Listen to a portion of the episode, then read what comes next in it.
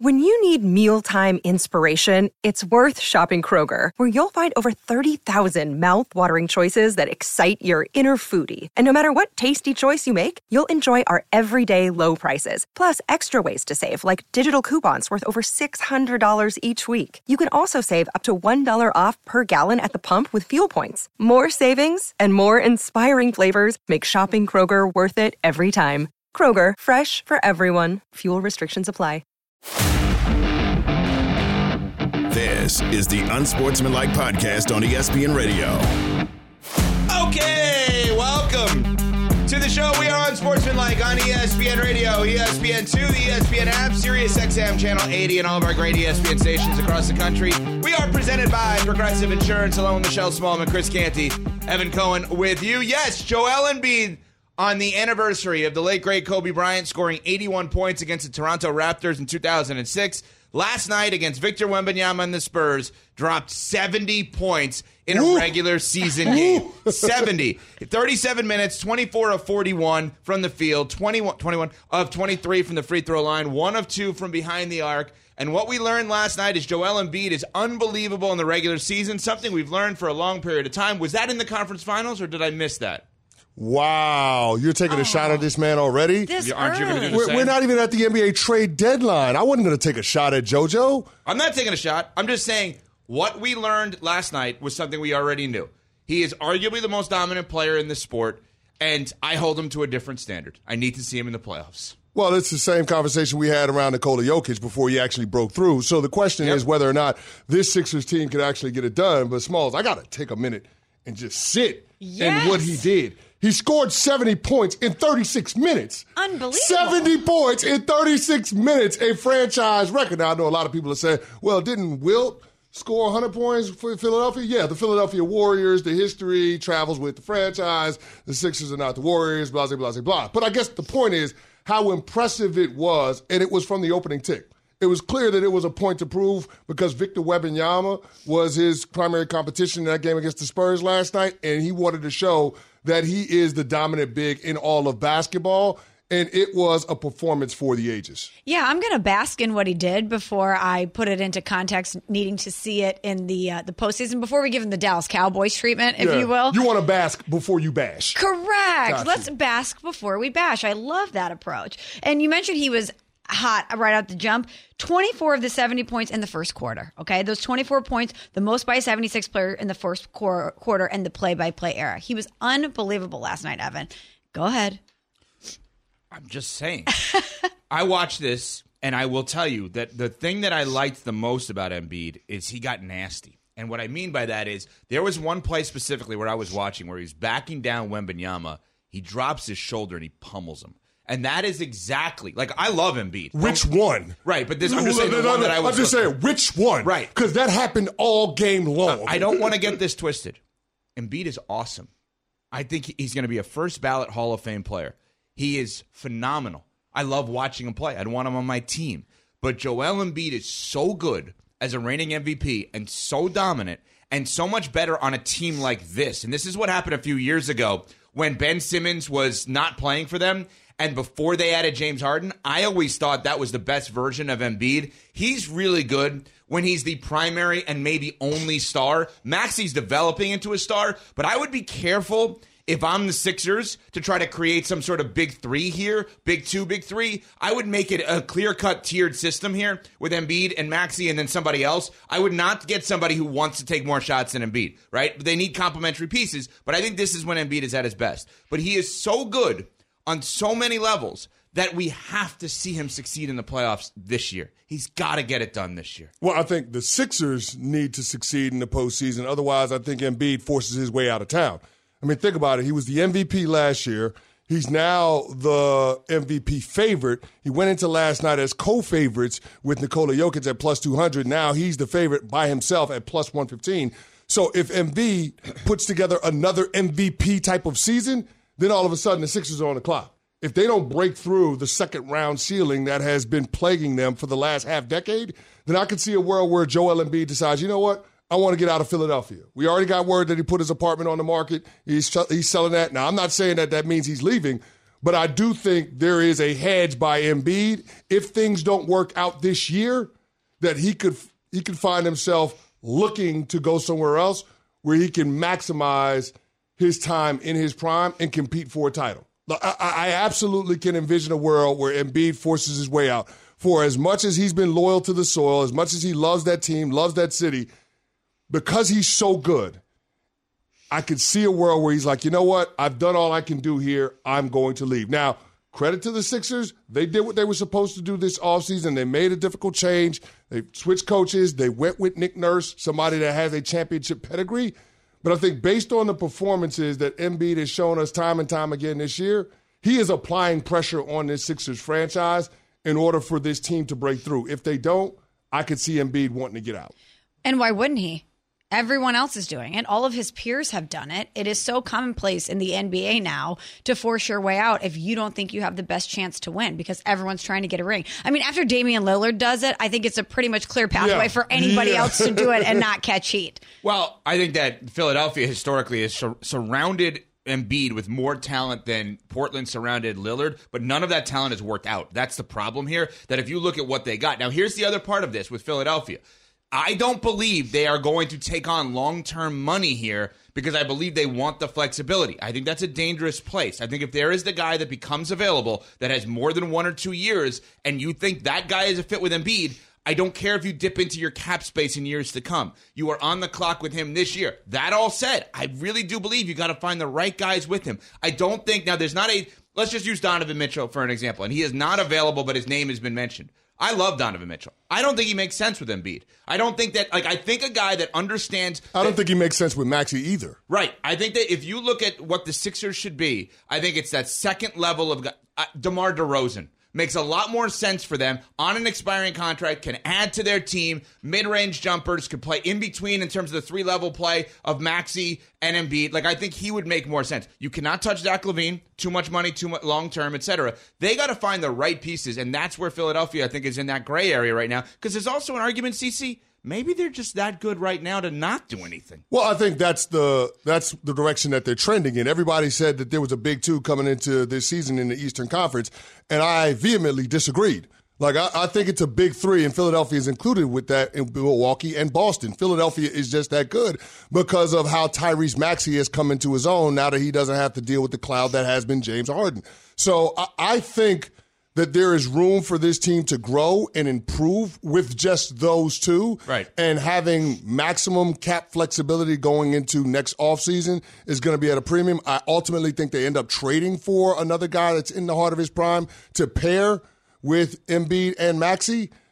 But I think this is an opportunity for the Sixers to be patient as long as they look like they're trending in the direction where they can have success and get to a conference finals. Again, I don't think they have to win it this year. No, I agree with you. To keep Embiid. I just think they have to get to the Eastern Conference Finals or better. If they do, then that's enough tangible evidence for Embiid to say, hey, I can win a championship with this team. But there's no world in which you can get back-to-back MVPs and your team routinely, continuously get bounced in the second round of the playoffs. Something about that has to change, and that's what I took away from Embiid's performance last night. It was unbelievable what he was able to do, being able to get to the free throw line, 21 on 23 from the stripe, but then also the mid-range game, being able to knock down that free throw line jumper, extend the defense, and then the evolution of Embiid, what we're seeing on the offensive side of the ball, is his passing. Like, when he sees the double teams in the high post, being able to hit that pocket pass to Kelly Oubre like he did in the third quarter for a dunk. Like, those are the types of plays that MVPs make. Like, it's what we talked about with Nikola Jokic early on when he won his first MVP and how he continued to get better. We're seeing that from Joel Embiid now, which is why I think there's so much pressure on the Sixers organization to break through this year. Yeah, I agree with what you said, though. It's like Boston has to win a title this year. Milwaukee has to get to the finals this year. I actually think Philadelphia just has to get to the Eastern Conference Finals. It's not dissimilar to the Cowboys and Bills. It's like they didn't necessarily have to win it all. They had to get to a place of like, oh, that is tangible progress. You made it further than you did, or farther, whatever it is, than the year before, right? Philadelphia cannot sit there and lose in the second round. And I understand I'm biased as a Heat fan, but you can acknowledge this. They don't want any part of Miami in the first round. That's too much work in the first round. They want like an easier first-round opponent. That's who they would have in the first round. But this team, as constituted today, has expiring contracts in the double-digit millions for Batum, who they're not going to necessarily get rid of. Tobias Harris, Robert Covington.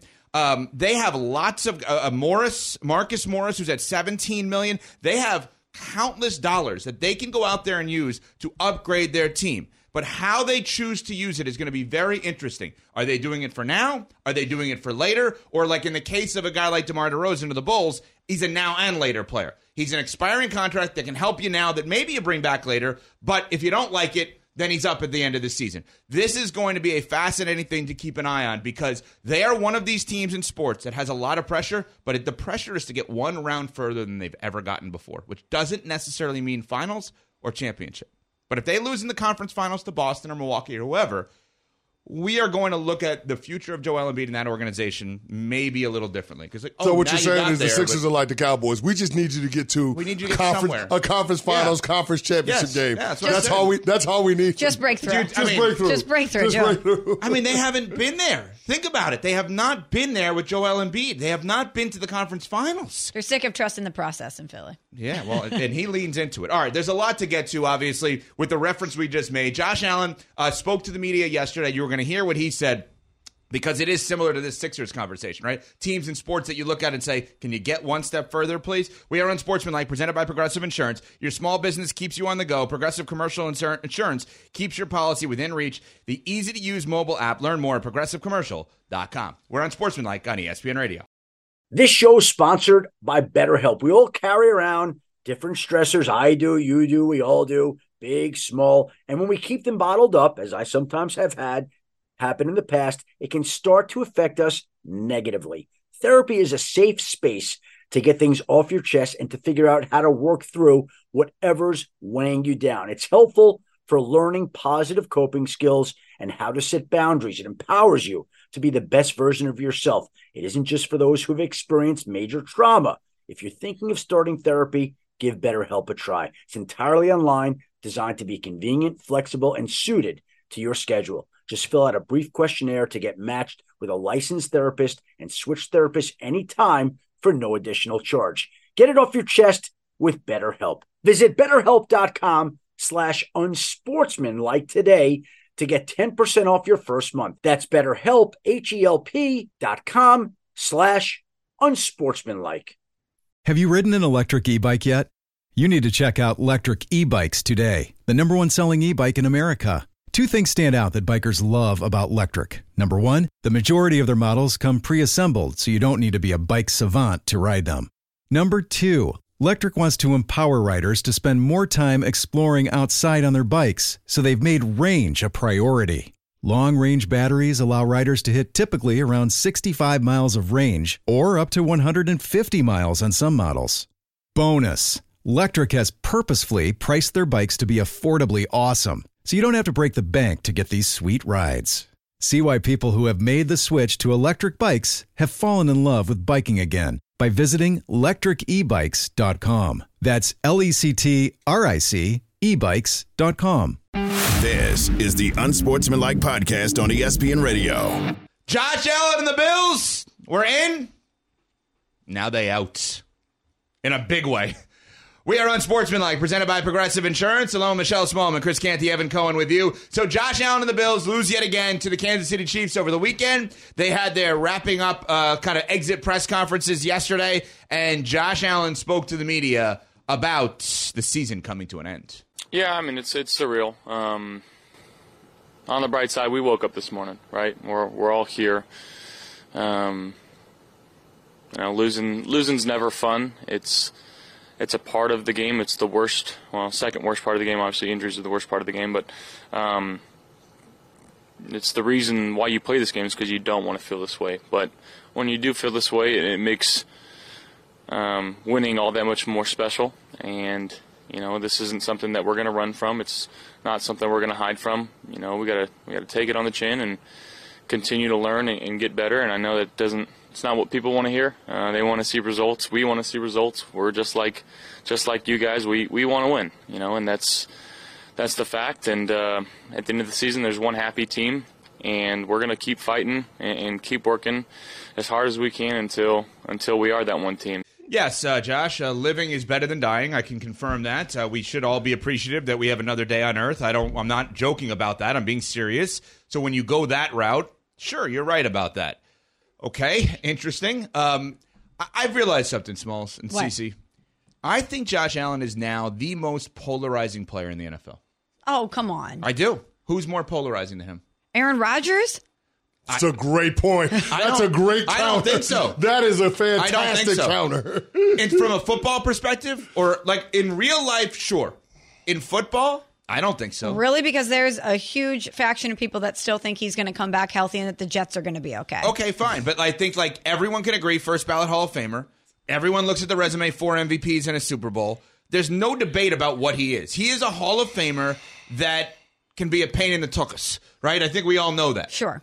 He's an Hall of Famer that you could argue underachieved based on the ability that he's shown. Okay, no, I'm not debating that. But there are a lot of people that will. So Josh Allen, on our networks, on ESPN, we have such extremes on him, right? We have people like us who are saying he hasn't accomplished anything in terms of the top line of the resume. We have Ryan Clark, I saw all over ESPN yesterday, saying the same thing. We have other people, Dan Orlovsky and others, saying, Greeny, Hembo, this guy's phenomenal. You're looking at it all wrong. I think he's the most polarizing player in the sport. But can't both things be true? Can't both things exist at the same time? Can't he be phenomenal and be a crazy talented football player who hasn't achieved what he's supposed to achieve yet? I mean, both. I think we're trying to pick one side of the fence with Josh Allen, when in reality, I think both things are existing at the same time. I think he is a guy who absolutely could win you a Super Bowl. I think he's a guy who could definitely win an MVP. He just hasn't done either of those things yet. And in looking at the Bills, I'm wondering if the window is closed or if it's just slightly ajar based on the construction of the team. They've been really lucky that they've been able to keep a lot of their core intact as they've been going through these playoff runs. But they have an aging team. They have a lot of pending free agents, some contract things that they need to figure out. We don't know what's going to happen with Stephon Diggs. The coaching staff has had some ups and downs. I'm wondering what version of the Buffalo Bills is going to be there next year and if it's going to be as formidable as teams that Josh Allen has had in the past. But you just nailed the point as to why I think it's polarizing. You said, I think he win a Super Bowl one day. Why would we think that? Based on what? Based on going to the AFC Championship game one time? Based on his team being in a hole this year because he turns the ball over constantly? So he constantly puts his team in a position to win. He's gotten them to the playoffs, and I truly believe if Patrick Mahomes wasn't standing in his way, we would have seen him get there already. So he's Charles Barkley. He's Patrick Ewing. I mean, those are the references that Ryan Clark made yesterday, but I mean, I don't even know if those are accurate because those guys were considered MVP caliber players. Barkley won one, went to the finals. Yeah. Ewing went to the finals. Yeah. Like, for somebody to say, let's use those. Oh, I think Ewing could win a championship in the mid-90s. Well, yeah, because he went to the finals and he lost. Exactly. Why is Josh Allen we never said about Lamar, oh, he can win you a championship one day.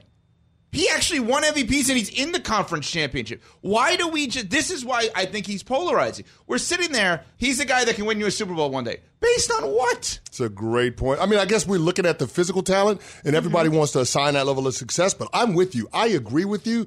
Maybe the right player comp for Josh Allen in the NBA is Vince Carter. Maybe it's somebody like that. Maybe it's Vince Carter, like all NBA kind of talent, physical attributes out of this world. And if he was in the no, Vince was in the finals. That's right, he was in the finals. Twice, if I'm not mistaken, with the Nets, right? Yeah, he was. Lakers and Spurs? They lost two of the least memorable finals in the history of the sport. Yeah, that's the other one. No, I mean, I guess that would be the point, though. Like, it's just like Josh Allen, his talent doesn't translate to team success. And that's the one thing that we keep waiting on, and until he actually does it, then we're always going to have that question. But here's the part where I think Smalls has got it right. This is going to be tougher for the Bills to keep a roster around Josh Allen that's capable of competing at a championship level. They have the second oldest roster based on their 2024 cap hits, and they have the second least amount of cap space. Matter of fact, they're $40 million over the cap going into next offseason. So it's not a situation where they're going to be able to easily make some moves and retool this thing. I think they're going to take a step back and they have to reset. Now, fortunately enough for them, they live in a division where the New York Jets are going to jet. They have the New England Patriots, which are getting started with Gerard Mayo, and the Miami Dolphins, a team that nobody believes in when it matters. So By the way, I'm wrong about Vince. He was not on the Nets team, so I apologize. Yeah, so, I mean, there's an opportunity for Josh Allen to get his team back to the postseason, but I don't think they're going to be on par with teams like the Cincinnati Bengals, the Baltimore Ravens, or the Kansas City Chiefs, and that's the standard by which we're going to judge Josh moving forward. For sure, and if the core around him we don't think is as dynamic as it once was, you're right. That's another factor. Burrow's coming back. The Bengals are likely going to be right there. I fully expect Kansas City to get some wide receiver help in the offseason, and I am not going to doubt Patrick Mahomes anymore moving forward. He's just that special. CJ Stroud and the Houston Texans have proven that they're going to be right there. Yep. The Ravens are going to be there, likely, again. It's going to be a harder path for him to get there, and he might be having a team around him that's not as good. I just wonder if the window is closed or if it's just slightly ajar for him. And that's a scary thing to think about. No question about it. And everybody wants to talk about the injuries on the defensive side of the ball. Well, that side of the ball is getting older. Matt Milano, I mean, he's older. Von Miller is older. Mm-hmm. Micah Hyde and Jordan Poyer, older. Tre'Davious White, if he comes back, older. Like, at some point, you have to look at it and say, I don't know if these guys are ever going to come back to form like we've seen them in the past. And so, again, I do think that this team is going to have to find a new identity, and Josh Allen is going to have to be at the heart of that because you got a quarterback whose cap hit jumps from $18 million this year to $47 million next year. That's the reality of paying your quarterback in the NFL. If he can't make everybody around him consistently better and avoid the mistakes, the turnover-worthy plays, then your team is going to be in some trouble. And a thing that concerns me about Josh Allen is what Joe Brady had to do in order for the team to have success down the stretch. And I get it. They were able to run the football effectively, and that's what you want to see. But to have to manage your quarterback's pass attempts when you're paying him that kind of money on the salary cap, I mean, again, a $47 million cap hit in 2024. When you have to manage your quarterback in the way that Buffalo has to, in the way that their offensive coordinator has to, that gives me cause for pause in terms of them being able to retool and continue to compete at a championship level. And they can restructure that to lower it, but that also literally costs money, right? That means you're that's not like salary cap money. That's real money. That's real money. You pay down, in essence, as part of a bonus or whatever it is, correct? Like, yes, but the cap hit in future years goes up. Right, and that means the ownership, the Pagulas has to say, like, we believe in Josh Allen so much, we're going to give him so much money, and we're going to mortgage some of the future because we think he can do it now. See, the reason I think he's polarizing is where we got on all of this in terms of the overall, like, you saying, I think he can win a Super Bowl. I don't know what evidence we have for that. I think he can win MVP. That, I think he's given us enough in the regular season where we could say that, but I think he's more polarizing than Dak. I think he's more polarizing than Aaron Rodgers. I think he's the most polarizing player in the sport because I have never seen someone, an individual, in a team sport, do what he's done and have so many people defending him. I've never seen anything like this. I don't know that there's another example of anyone saying this guy is like the best I've ever seen without actually winning an MVP or a championship. Ryan Clark said yesterday, the comparison was, it feels like LeBron before he won a title. LeBron went to the finals and won an MVP and was the best player in the league. It's remarkable what's happened here. 888-SAY-ESPN, 888-729-3776. Is Josh Allen now the most polarizing player in the league? Small says, no, you still got to go right back to Aaron Rodgers. And Aaron Rodgers still is the guy that we look at because of all the stuff around him. We'll get your phone calls in on that, plus CeCe has his power rankings coming up. It's on Sportsmanlike, presented by Progressive Insurance. Hi, it's Mike Greenberg letting you know ESPN Bet is ready to take you through all the biggest sports moments this spring. The official sportsbook of ESPN has exclusive offers and markets from Scott Van Pelt, Stephen A. Smith, and me, plus many more. From the playoff intensity to finally getting out to the ballpark, there's no better time for sports fans. Sign up today. New users get a bet reset up to $1,000 in bonus bets if your first bet doesn't win. Download ESPN Bet today. What a play. Must be 21 plus and present in select states. Gambling problem? Call 1-800-GAMBLER. Terms and conditions apply. See app for details. For the ones who get it done, Grainger offers high-quality supplies and solutions for every industry, as well as access to product specialists who have the knowledge and experience to answer your toughest questions. Plus, their commitment to being your safety partner can help you keep your facility safe and your people safer. Call, click Grainger.com, or just stop by. Grainger, for the ones who get it done. This is the Unsportsmanlike Podcast on ESPN Radio. All right, CeCe, power rankings. Top 5 impact players this weekend. That don't play quarterback? That don't play quarterback. Conference championship game weekend. Obviously, the focus is on the signal callers, but there are going to be some other players that are on the field that have significant sway on how these games go, and we got to kick it off with the top five power rankings for conference championship game weekend. Let's go. It's Chris Jones, and I know a lot of people think about Chris Jones from a pass rush standpoint. He's one of the best interior pressure players in the National Football League.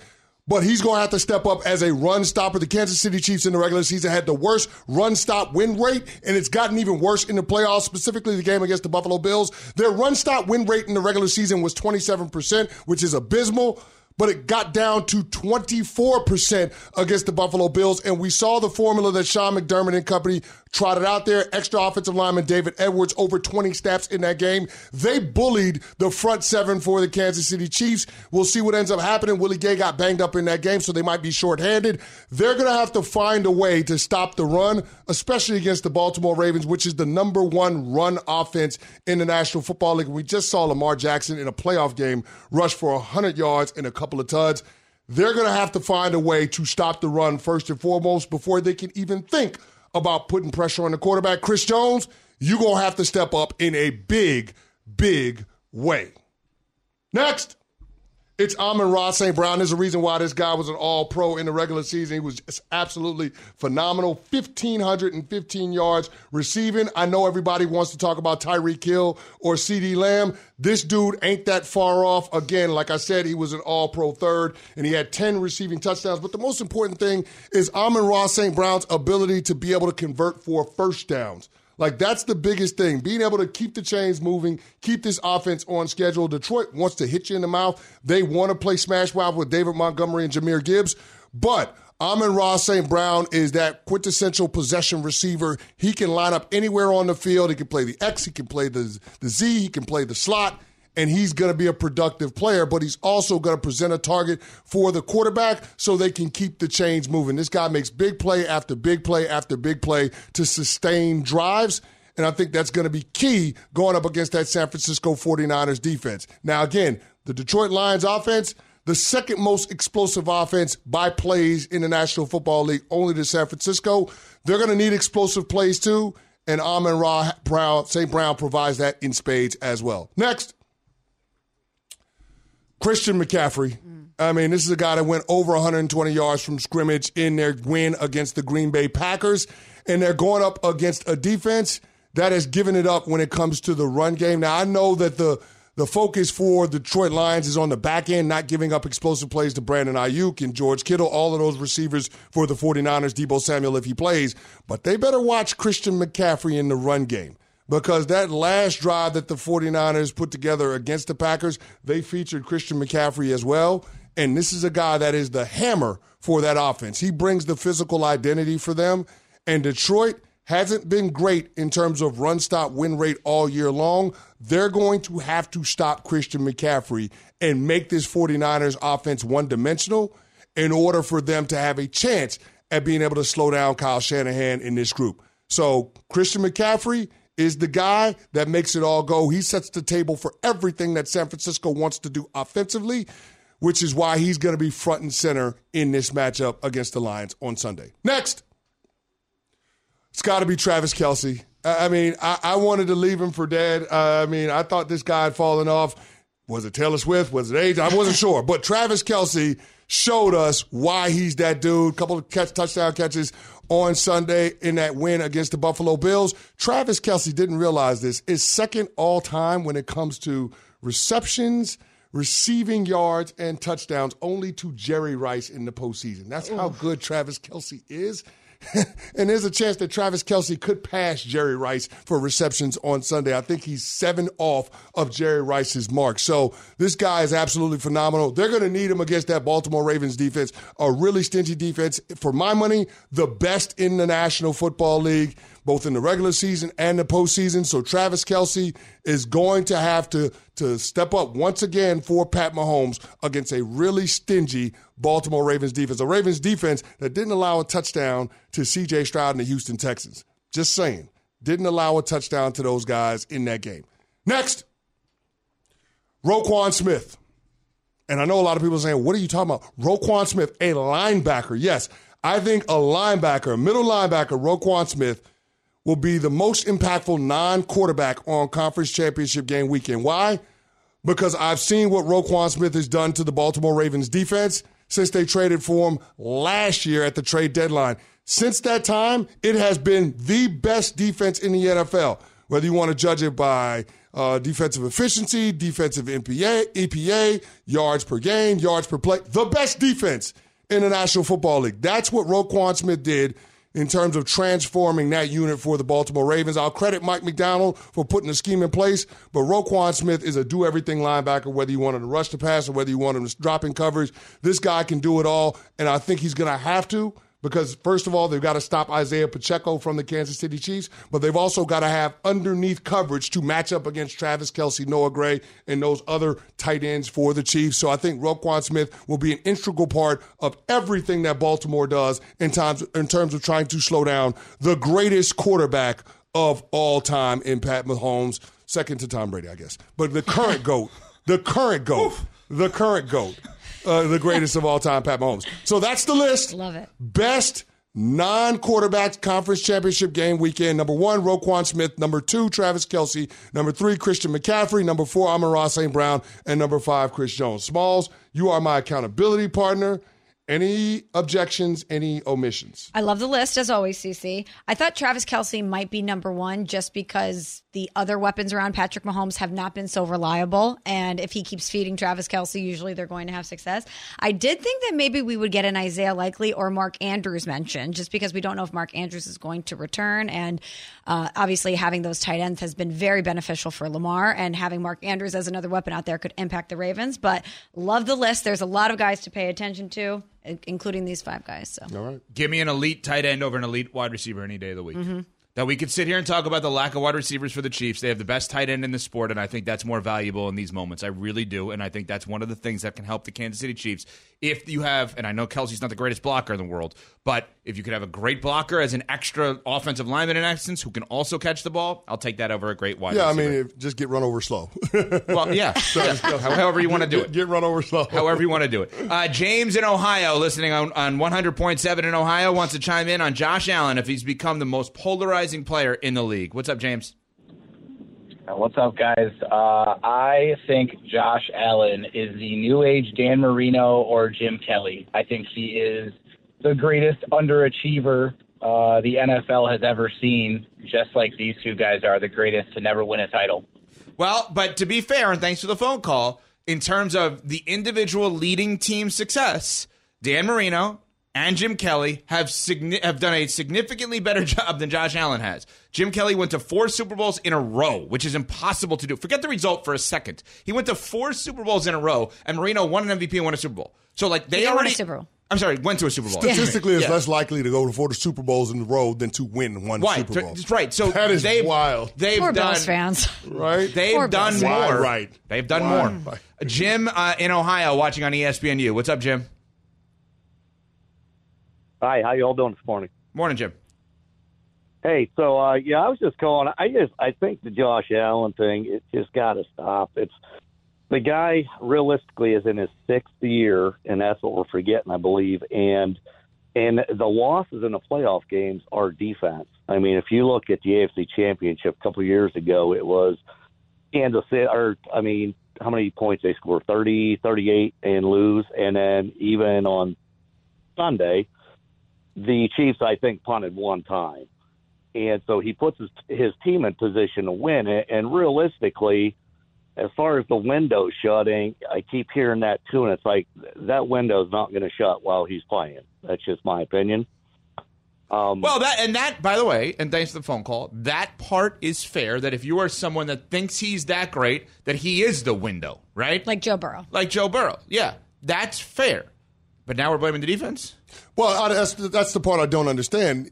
I mean, essentially, he ended the game with the ball in his hands. Less than 3 minutes to go, they had the ball in the fringe zone or the red zone, and you couldn't find a way to keep the drive going. You had to settle for a 40-yard field goal. That's on the quarterback. That ain't on nobody else. That ain't on the defense. Yeah, there was two incompletions. There were two incompletions on second down and on third down. And I know we want to jump through hoops to try to defend Josh Allen, and we want to say Deion Dawkins stepped on his foot, and that's why the throw to Shakir was off. Or we want to say, oh, Dalton Kincaid may or may not have gotten the first down had he checked it down to him on third. These are all of these hypotheticals, but the guy had an opportunity to win the damn game. As a matter of fact, the coach gave him the ball and said, Josh, fourth quarter, win us the game. Right, which is what lost him the game. And he couldn't win the game. Right, yeah. Like, he threw the ball more in the fourth quarter than any other quarter in that game. You don't blame Daquan Jones, a defensive tackle, for that? That's the point. I don't understand. And here's the other part. Josh Allen getting paid over $40 million a year. Like, there's the other part. Like, show me the defensive player that's getting paid that kind of scratch. It's not happening. There's a reason why those guys get paid what they get paid. They have the ability to overcome other deficiencies on the team. Nobody has more influence on how the game is going to go than a quarterback. He's got the ball in his hands every single time he's on the field. Josh Allen had an opportunity at the end of that game to win it for his team, and he didn't do it. Why do we keep caping for this dude? Stop it. I agree. He's not at the same level as Pat Mahomes. I don't even think he's at the same level as Joe Burrow and Lamar Jackson. He's just not. I agree. Speaking of Mahomes, there is a chance he's had the best start of a career of any player in team sports history. Any sport. We'll get into that next on Sportsmanlike on ESPN Radio. We all know breakfast is an important part of your day. But sometimes when you're traveling for business, you end up staying at a hotel that doesn't offer any. You know what happens? You grab a cup of coffee and skip the meal entirely. We've all been there. But if you book a room at La Quinta by Wyndham, you can enjoy their free Bright Side breakfast featuring delicious baked goods, fruit, eggs, yogurt, and waffles. And really, who doesn't want to start their day with a fresh, hot waffle? Tonight, La Quinta, tomorrow you shine. Book direct at LQ.com.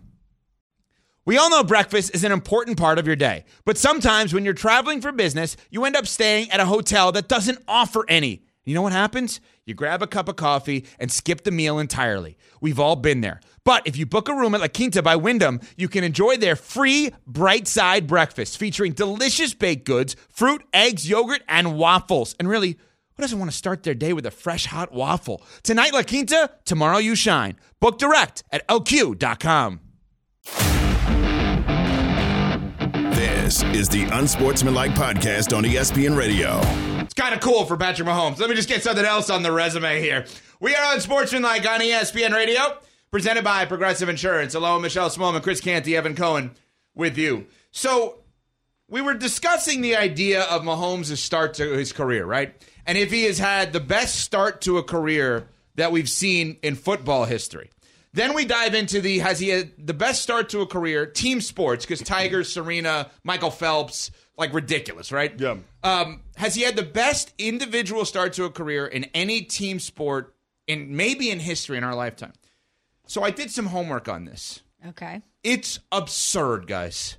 So if you look at the first 7 years, Mahomes has been to 3 Super Bowls, won 2, 6 AFC title games, 2 MVPs, 2 Super Bowl MVPs, right? So all right, who else do you think of? Brady.